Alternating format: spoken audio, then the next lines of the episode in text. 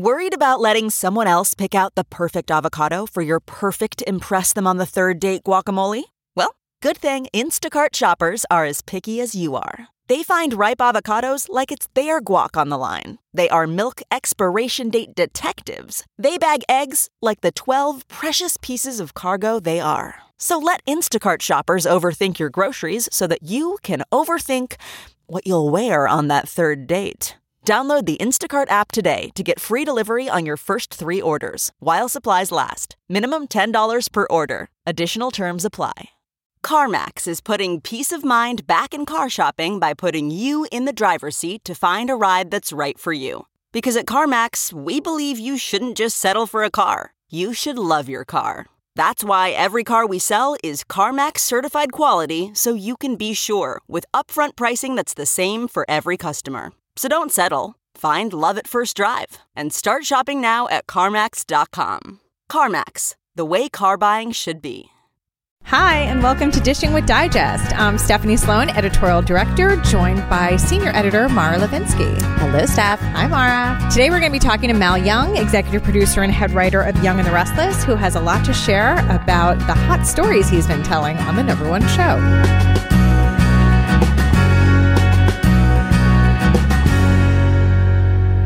But first, I want to say, so Mara, neither one of us has ever covered Y&R for the magazine, but I am completely riveted by it, and I know you are too. I know. I have to say that from the moment the JT and Victoria reconciliation started to take the dark turn that we've seen it take, I really, really got sucked in in a whole new way. And I totally understand why it's garnering mixed reaction from the audience. But for me, I have not been able to like miss a second of it.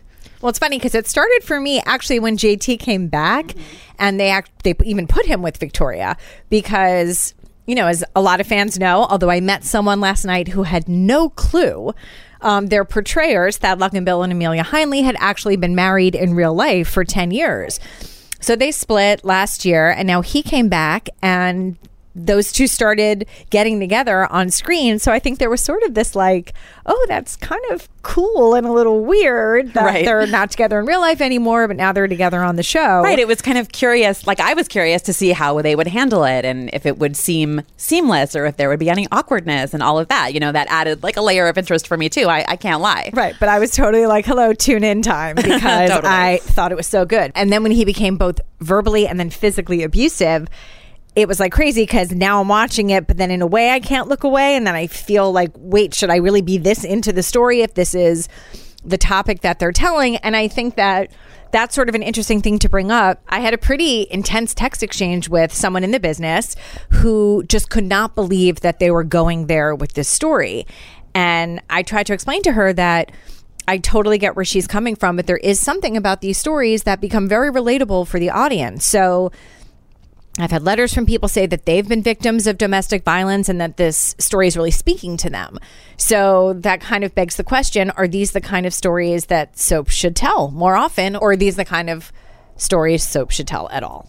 Yeah, I mean, uh, that's an interesting one. I, I, mean, I think a lot of viewers tune into soaps for escapism, right? And for uh, something to take their mind off of their troubles in their daily life. And these stories hit uncomfortably close for home for a lot of people. And then for a lot of people, it's hard to find them entertaining because even if you haven't had your own personal experience with an issue like this, it's still not exactly fun to watch, although it is quite dramatic and quite gripping. Um, I definitely think there is a proud and long history of social issue storytelling in soap operas, but I think it's very important that shows balance out uh, stories that are that heavy with stuff that's a little lighter, um, it, just to to make the viewing experience feel rounder. And I guess not like, oh gosh, you know, you don't want to feel like, oh gosh, it's a chore to tune into the show. There has to be something that's um, going to take your mind off things for a little bit, right? I think about uh, General Hospital in the mid 90s when, in rapid succession, they told three incredibly heavy stories. They told the story of Monica's breast cancer, they told the story of the death of BJ Jones, and they told the story of Stone uh, Stone's death from AIDS. And all three of those stories were beautifully told, beautifully performed uh, and critically acclaimed on every level. But the show's ratings actually went down at that time. And I think it's because it became kind of too sad to watch. You know, it became difficult for a lot of the audience. Um, and we've seen that happen with other shows too, where they've taken darker turns. Well, you also mentioned BJ, and I feel like that's the other real pushback that I get or that I've seen from fans when they decide to kill off a child or a baby. Absolutely. I mean, people really do not like those stories. And yet, that's those are the kind of stories that give the actors like the richest material to play. Right. And there is something really cathartic about going through the experience with them. I absolutely I mean, even as that, an yeah. adult, you look at Laura Wright's performances with as Carly when Morgan died, and you know they were really beautiful. And we've still been going through this journey with that family, and so it's just interesting because I think it really creates this very these very disparate reactions in the audience. Well, certainly the kiss of death for a soap opera is when no one is talking about a story, even if the audience is divided about a story like this. Or, um, you know, I, I certainly uh, see a lot of sentiment, even uh, from General Hospital fans online, that it's like time to give it a rest where, you know, grieving for Morgan is concerned. But the kiss of death for the soap is when the show, the people aren't talking about the stories. If they're talking about it, that means they're engaged. So there's something to be said for that. I mean, you look at Days of Our Lives, and I feel like it went through so many recent head writer changes, and there was a point where that show felt really heavy, and there was the necktie killing, Yep. and there was just a lot of dark elements that made it, you know, not fun to tune into. To your point, I mean, you want to see the love and the romance, and those were the letters we were getting. Where's the love? Where's the romance? Absolutely. and it was sorely lacking for sure. Absolutely. And then they bring in Ron Carlivati, and he's totally changed the canvas. And so it does feel lighter and it does feel more fun. And he made a very concerted effort, like by bringing on Hattie and Bonnie right at the beginning, like to add that, you know, element that had been missing in a sense. Slightly a campy element. that- Right. Yeah. And now can be his Vivian, I mean, she just Sure. Mm-hmm. fills our classic lines pages because she gets just the most amazing stuff to say. Right. And I think you need those characters to sort of give that feeling to the audience, especially when you're going to have stories that might be, you know, Yeah. sadder or yeah. It's like a palate cleanser in a way. I think on General Hospital right now, they're telling two stories with a social uh, issue bent. One, well, uh, one is the story of Mike's Alzheimer's. Another is the sort of uh, hashtag Me Too story that they're starting with Kiki and Bensch. And I suppose there's a third uh, with the reveal on air uh, that Franco was sexually abused by Harvey. And yet, I do feel like there seems to be uh, enough of a mix of other things or other characters who are doing other things so that it doesn't feel entirely dominated by those storylines. Um, yeah. Well, I think you could argue that on Young and the Restless. I mean, you have anything with like I feel Mariah and Hillary, like Sure. they do keep that comedic element. So I do feel like Mal is really cognizant of that and probably, you know, knows that there he is telling some serious stories, like the story with Jack and the Abbotts. I mean, that's another one that has fans talking. Mm-hmm. So I mean, who ever thought that when they started this story where Jack, you know, pulls out this blood Abbott clause Right. for like Jabot, Right, the bylaw. and you think that it's just kind of to create this dynamic between Jack and Ashley, and then no, they completely turn the script, and it's that Jack is not John's biological son. I mean, like I really never saw that coming. I didn't either. And yet, you know, I, I also understand how for some fans it's a little hard to swallow because the Abbotts have been around for so long. Um, so I'm totally interested in hearing, you know, Mal's uh, take on that. All right. Well, on a lighter note, Kristian Alfonso, Days of Our Lives is Hope, is marking 35 years since her debut on the show, which is just like amazing to think about because I actually started watching the show when Bo and Hope were a couple. So that's been a minute. Anyway, in this issue, we did one of our Why Everyone Loves sections, and this is Why Everyone Loves Kristian Alfonso. So I had put in a request like two months ago with the show's publicists to get quotes from the actors, and I had thought, oh, it'll be like a nice, fun four page feature. And we wound up with over 25 responses because everybody wanted to be a part of it. So I not only could have made it six pages if I had like put more photos in, I really only had one more page to give it. So it is this incredible five page tribute to her. And I think it really shows just how beloved she is on that show and it the interesting thing is how consistent a lot of the quotes are and they all say the same thing about how chipper she is in the morning, how she says good morning to everybody. Ali Sweeney has an adorable story of her coming onto set and like fixing her wardrobe and then like rushing off like she had never been there. It was really interesting, I have to say, to read so many people speaking to the attention to detail that she has on the set, both to Hope, her own character, and to those of others. To it just shows what a team player she is, I guess, that she's always trying to um, you know, make sure that everything is on point on every level. It was such a beautiful tribute, and I got a little like misty by the end of it. I know that's actually the fun thing when one of us writes something and the other reads it, and you come in and you came into me and you're like, I got a little choked up. Yeah, absolutely, that. absolutely. Um, another thing in this issue that I got quite a reaction to, uh, or I had quite a reaction to, I should say, was uh, reading the feature that Tom Stacy put together with Thorsten Kaye, one of our "You Asked, He Answered" pieces, where we solicited questions from our readers to. Um, direct to, in this instance, Thorsten Kaye from The Bold and the Beautiful. And my jaw dropped because he actually admitted in print for the first time that he is actually, truly, legally married to his longtime love, Susan Haskell, who played Marty on One Life to Live when he was Patrick. I, I could not believe it. Admitted it in print. I had no idea they were married. I mean, you know, we always, I feel like he'll refer to her as his wife, but I always thought, oh, he just refers to her as his wife because we had never heard that they tied the knot after being together for all this time. They have two daughters. Marlo and McKenna, and so we've always called her like his longtime partner, right? right. And that's what he said. He said, "I, I am married. Like right. everyone could stop calling her my longtime partner. She is my wife." Right. So that that was another really fun feature in the issue, and one of my favorite features to do. It's just so fun to get the actors on the phone for this. Is something we do about once a year, which is the co-star confidential feature, where we come up with different categories like who has the most decked out dressing room and who is the has the silliest sense of humor and stuff like that, and then we poll different actors from the show to see what they have to say about their castmates. It's always you know to your point about people saying the same thing about Kristian, it's like I always get for General Hospital, Chad Duell, who plays Michael, he always gets the goofy ones. And um, Michelle Stafford in this issue, uh, who plays Nina, had some particularly funny things to say about her friendship with Finola Hughes, who plays Anna, that I would uh, recommend people look out for. Yeah, I think it's really funny, and I think that the, that's what really gives a glimpse into the behind the scenes stuff, and that's the stuff that I like to read, the stuff that you wouldn't know by maybe just reading an interview with them or even watching them on camera. It's the only kind of stuff that, when prodded, they will tell you. Right. Um, who's most into sports? Who's most up on the news? Mm-hmm. Uh, Days of Our Lives, that is Billy Flynn, mm-hmm, um, as mm-hmm. anyone would know from his Twitter feed. The other thing I love is the Roundup, which is the most embarrassing mistakes stars have made on set. Um, Melissa Ordway talks about falling. Beth yeah. learned the wrong script. I remember uh, Eden McCoy, who plays Jocelyn on General Hospital, accidentally shot a scene wearing her own necklace, which said Eden on it, and that I think made it to air. There is a lot of fun stuff to read, is the point.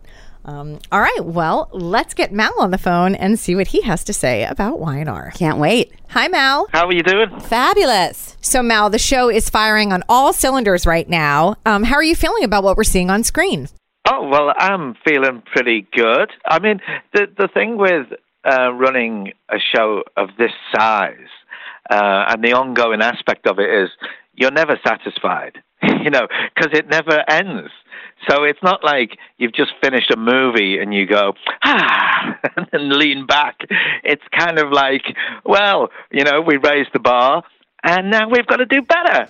you know, so and I I've just been sitting in an edit suite watching um, an episode, two episodes from next week, and you know, and you're thinking, oh, I wish we'd have done that differently, and oh, we missed that. So I'm never satisfied, but I think you you shouldn't be because that means you're resting on your laurels, and with a soap, you can't afford to do that. Well, you have two big fans in both of us. We have been, not that we don't tune in all the time, but it's a special tune in when the show is particularly exciting. Oh, that's good to know. Um, now, when I saw you at the 45th anniversary celebration on set, you said you felt yeah. like this was really the beginning of your stories. Um, can you tell us why you felt like the stories in the preceding months weren't yours entirely? Yeah, well, it's, it's mainly because I think not so much just the stories. I think the style of what I'm trying to do and and my particular take on Y&R just feels like it's beginning now. Um, it's uh, I've always said, you know, I've, I've in the in the UK, I've taken over a lot of existing shows that have been around for many years, and you, it, it probably takes between I don't know nine and eighteen months to really do what you want with a show because you inherit a lot of stories and characters, and you can't just suddenly cut them all or change direction and and everyone goes well what, what happened to that story? You know in the middle of it you you have to be respectful to the fact that the viewers um, are watching those stories and you, you but you take them in your direction. Um, and some of those you know take a little while. You don't want to rush things. Some things I, I changed probably quicker than others but some things you want to play out um, a lot, uh, you know, these are huge shows. The, you know, and with 45 years of, of of history of the way they're made, changing things is probably the hardest thing. You know, people resist change because you know the the making of a big show like this is based on the fact that everyone knows what they're doing. There's a there's a machinery. There's a there's a pattern to it all, a schedule, and then you know, this guy with a funny accent comes along and says, you know what, I think we should change some of this. And that kind of sometimes freaks people out or, you know, makes them think, oh, why are we changing it? It's always been this way. And I think it needs um, a refresh all the time. You know, the show, I think Bill Bell would agree with me if he was here today that, you know, he set out to create a show that reflected the, the, the time that it was being transmitted in from day one but he was always very careful to make sure that the show stayed fresh and relevant and changed and evolved with the times. And so I came along and said, well, let's, you know, here's my take on it. Um, and you know, I want to change some of the the way we light the show and, and the, some of the camera work, some of the direction, just to give it a bit more pace and just to give it a bit more of a contemporary feel.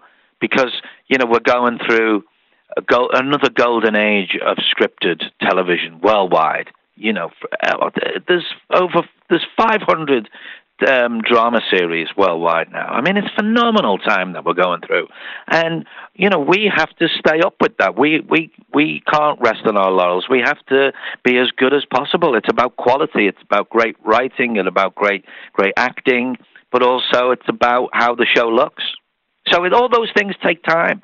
So I just felt like when I saw you that that the the the forty fifth week and onwards and and the big JT story felt like oh this is the show that I particularly want to produce and and put my stamp on it now. Well, to that point, the story with JT is obviously uh, one of the most hot button stories that's going on in daytime right now. And it's very riveting to many members of the audience and other members of the audience are having a harder time with it because the JT they remember they feel is not the guy that they're seeing on screen. It's a darker character uh, than yeah. the one that they knew. Do you understand that sentiment among the fans, and how did you, you know, wrestle with that as you were plotting out this arc? I, I totally understand it, um, and that was precisely why um, I wanted to focus the story on a character like JT. It would have been very easy um, to create a villainous character or look into the archives and find someone who, who's you know a bad guy and he comes along and he abuses some uh, you know a woman um, that wouldn't have had much of an impact you know on on what we're trying to say with the story what we're trying to say is is that abuse comes in all forms you know and it isn't um, it's it's usually quite insidious and and quite it's it's subtle it's underplayed. It's hard to put your finger on. That's why people put up with it, you know. And it's usually a guy who everyone says, "Oh, I really like him," and they're a nice couple because we don't know what's happening behind people's closed doors. And soap and drama gives us the ability to go behind those closed doors and see what happens in domestic situations. And so, when we looked into the history, JT felt like the right person to do that with because we precisely because we liked him. But he'd had a checkered history. He'd you know, and he'd had an interesting teen time on the show and got in and out of trouble and did various things, and then was off screen for seven years. And I said, I said, well, wouldn't it be interesting if we do it with someone who it's the most unlikely that it's that it's the hardest to to accept, so that all all of our other characters say, no, he couldn't do that. We like him, and uh, indeed Victoria for for someone strong like Victoria to let him back into her life. Otherwise, she would just look stupid if if it was just obviously a villain and there was no love there. You know, it would have done a great service to the story and, and to to women who are going through the same issue. You know, and, and to that, I would say that, you know, soap type dramas um, can do many things. You know, we're we're there as an entertainment. We're there. You know, we used to have a phrase. Well, we still have a phrase at the BBC, which was to inform, educate, and uh, and en- entertain. And you can do all three with a soap. You know, it can be an entertainment. It can be insightful. It can inform you about things you don't know.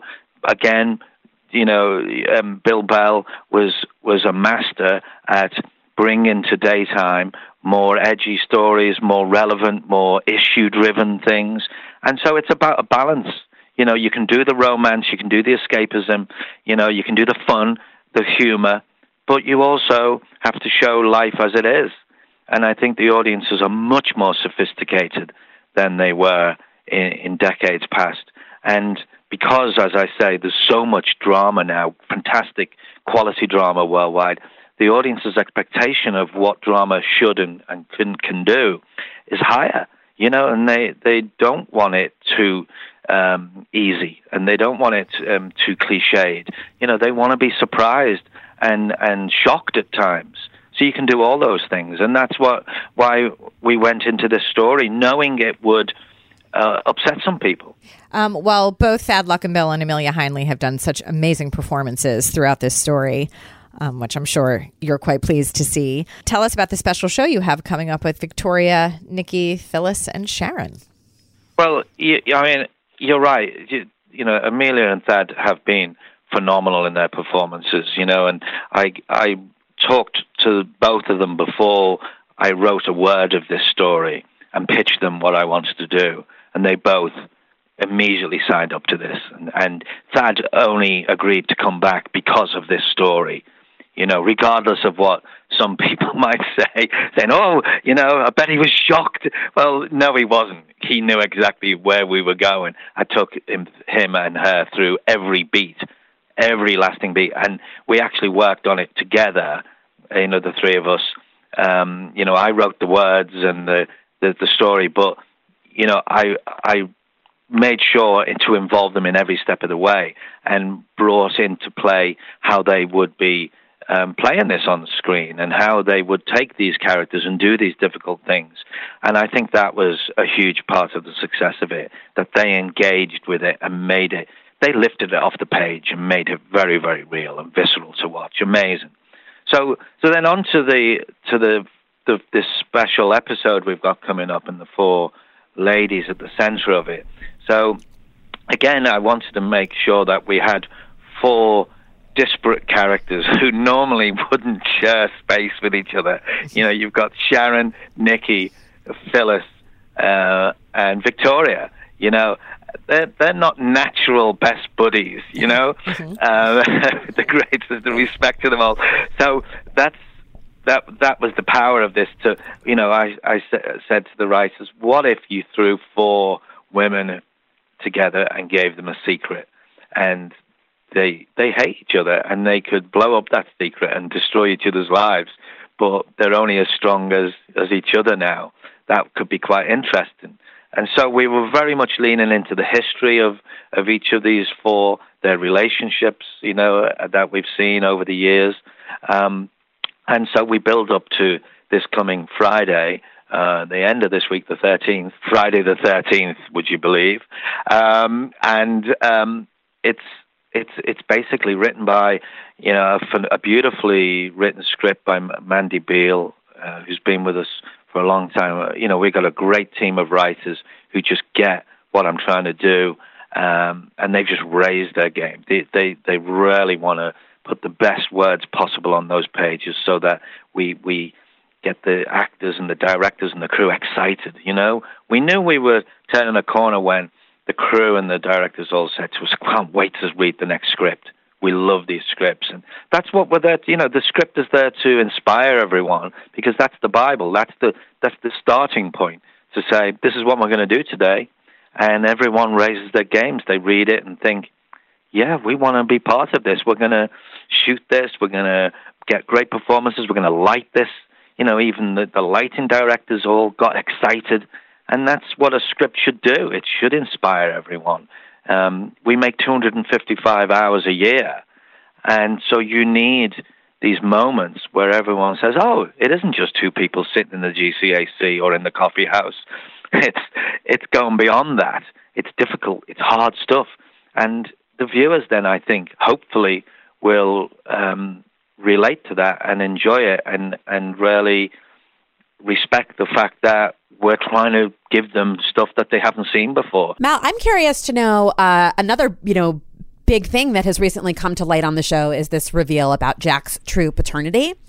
And yeah. uh, it's interesting to watch the different reactions among fans. There are those who think, wow, what a classic soapy tale, paternity, DNA, all of that good stuff. And there are other fans who feel it's maybe a touch a touch too far. It tampers with, you know, the the foundation of the Abbott family. I'm curious what your thoughts are about that about that yeah. divide, if you had anticipated it, and so forth. Well, you know, uh, me and the writers and all the people who surround me are we're all very we try to be extremely respectful to the legacy and the history of the show, and there's an awful lot of that. You know, most of the time, every time you pitch a, story, someone will say, "Oh, that was done. That's been done," or "You can't do that with those because they've been married five times," or blah blah blah. Um, so you're always leaning into the, the history of it and trying to keep that respect and, and the reality of it. Um, but you also have to look and into that history and see what it can give you story wise. And for us, Jack, Jack, his whole being is about his dad and his relationship with his with John Abbott. You know, it's just the whole thing that's driven him and his whole being about running Jabot and trying to be a better person and trying to live up to his father gives you a great what if he suddenly and he finds out that that isn't true how's he going to cope? And so you're actually not just suddenly conveniently unpicking history. You're leaning into it and saying a big what if. Now, what I would say also is, you know, because a lot of fans um, might jump right away and see the beginnings of a story and say, oh, that's terrible, this is where they're going. And I would just say, well, you don't know where we're ultimately going. And you know, I'm projecting forward a year all the time in my head. Um, you know, on paper, I'm projecting forward six to eight months. But a, a year is really where I'm thinking where I want to be in a year's time. And this story is far, far from over. And there's a lot more twists and turns to come, I can assure everyone. So I wouldn't say uh, uh, to everyone, you know, oh, make your decisions now based on what you've seen. Because as with all great soaps, we've got to keep it twisting and turning, and you need those moments of I never saw that coming. Um, what I, I would, you know, I think there's a great interest from the viewers in the fantastic Jack Abbott, portrayed by the equally fantastic Peter Bergman, who, you know, just has made that character completely come alive, and we love him for all his foibles and his uh, and, and all his screw ups we keep loving him. We throw things at him, and he bounces back. You know, he went through the whole Phyllis and Billy thing, and the, now the Dina thing, and now his dad thing. And, you know, he's a phenomenal actor who inspires me constantly to throw great stuff at him. And, you know, Peter says to me, oh, you know, keep testing me, keep testing Jack. Let's take him on this journey. And you know, and Peter's very, very protective, as as indeed all the characters, the actors who've been here a while. They become very, very protective of their characters, and you know, they'll they'll be the first to say, "You can't do this." You know, you. Um, but what they really want to make sure is is that their characters stay relevant and interesting and and challenged. You know, so this is the be- the first chapter in a huge story where where this is going, the twists and turns, and it plays into his relationship with Ashley and Billy and Dina and Kyle. you know, it's a great family story, and it's a, however it works out, it's a really good story for you sitting at home thinking, what if I got to that age and realized my dad wasn't my dad? What would that be like? You know, and it's been something I kind of thought about. What if someone just suddenly went, you know, everything that you kind of thought about your dad being this milkman? Well, he wasn't. He was. He was. He was. He was in the royal family. You know, I mean, who knows? It's pretty gobsmacking, and it makes for great storytelling. I think. Mm-hmm. Agreed. Um, fans are also excited about Kristoff St. John coming back to the canvas. Uh, what can you tell us about what Neil will be doing? Yeah, we're, we're uh, everyone was very emotional when he came back, and and his energy and his just you know just the the the strength he brings to the show in his performances is great. You know, he hit the ground running. Um, we're we're using him to kind of the the great thing about a character being off screen for a little while is, is that they can come along and go, what's been going on, you know, and they can kind of react like a viewer who's been away for a while and say, "You did what? You've done what with Hilary?" you know, and so he becomes this reactionary character who kind of pulls together the the Hamilton Winters families. You know, um, I I felt that you know they're, they've all been going through their problems you know, and there's the Hilary and Lily fight, and then there's the whole stuff between Devon and Hilary, and then the problems between Cane and Lily, and they've they've all been terrific, um, but they've been missing the patriarch, the the the, the family character who says enough. This is how it's going to be. The wise character, you know. So, you know, we've got Victor in the Newman family. We've got Jack in the in the Abbotts and we were missing our, our sort of figurehead in this group. And, you know, that's why we built up the whole company thing of Hamilton Winters with Lily now joining them, because I wanted a third dynamic within the within the show, a family company run by uh, Neil and his son Devon, you know, and I, and so we've got lots to to take Neil on next, you know, and he, he really does, as I say, hit the ground running, and he's really excited about what we want to do, um, and we just we're just really happy that he's back. Oh, it sounds like it's going to be awesome. We cannot wait to tune in. Yeah, totally. Um, thank you so much for all your time today, Mal, and for joining us. Oh, my pleasure. No, no, I love it. All right, talk soon. Lovely talking to you. You, you too, Mal. Mal. Thank you so much. Thank you. Thanks. Thanks so much for joining us, and thanks to Mal for checking in. Be sure to pick up the latest issue of Soap Opera Digest on sale now, and come back next week for another podcast.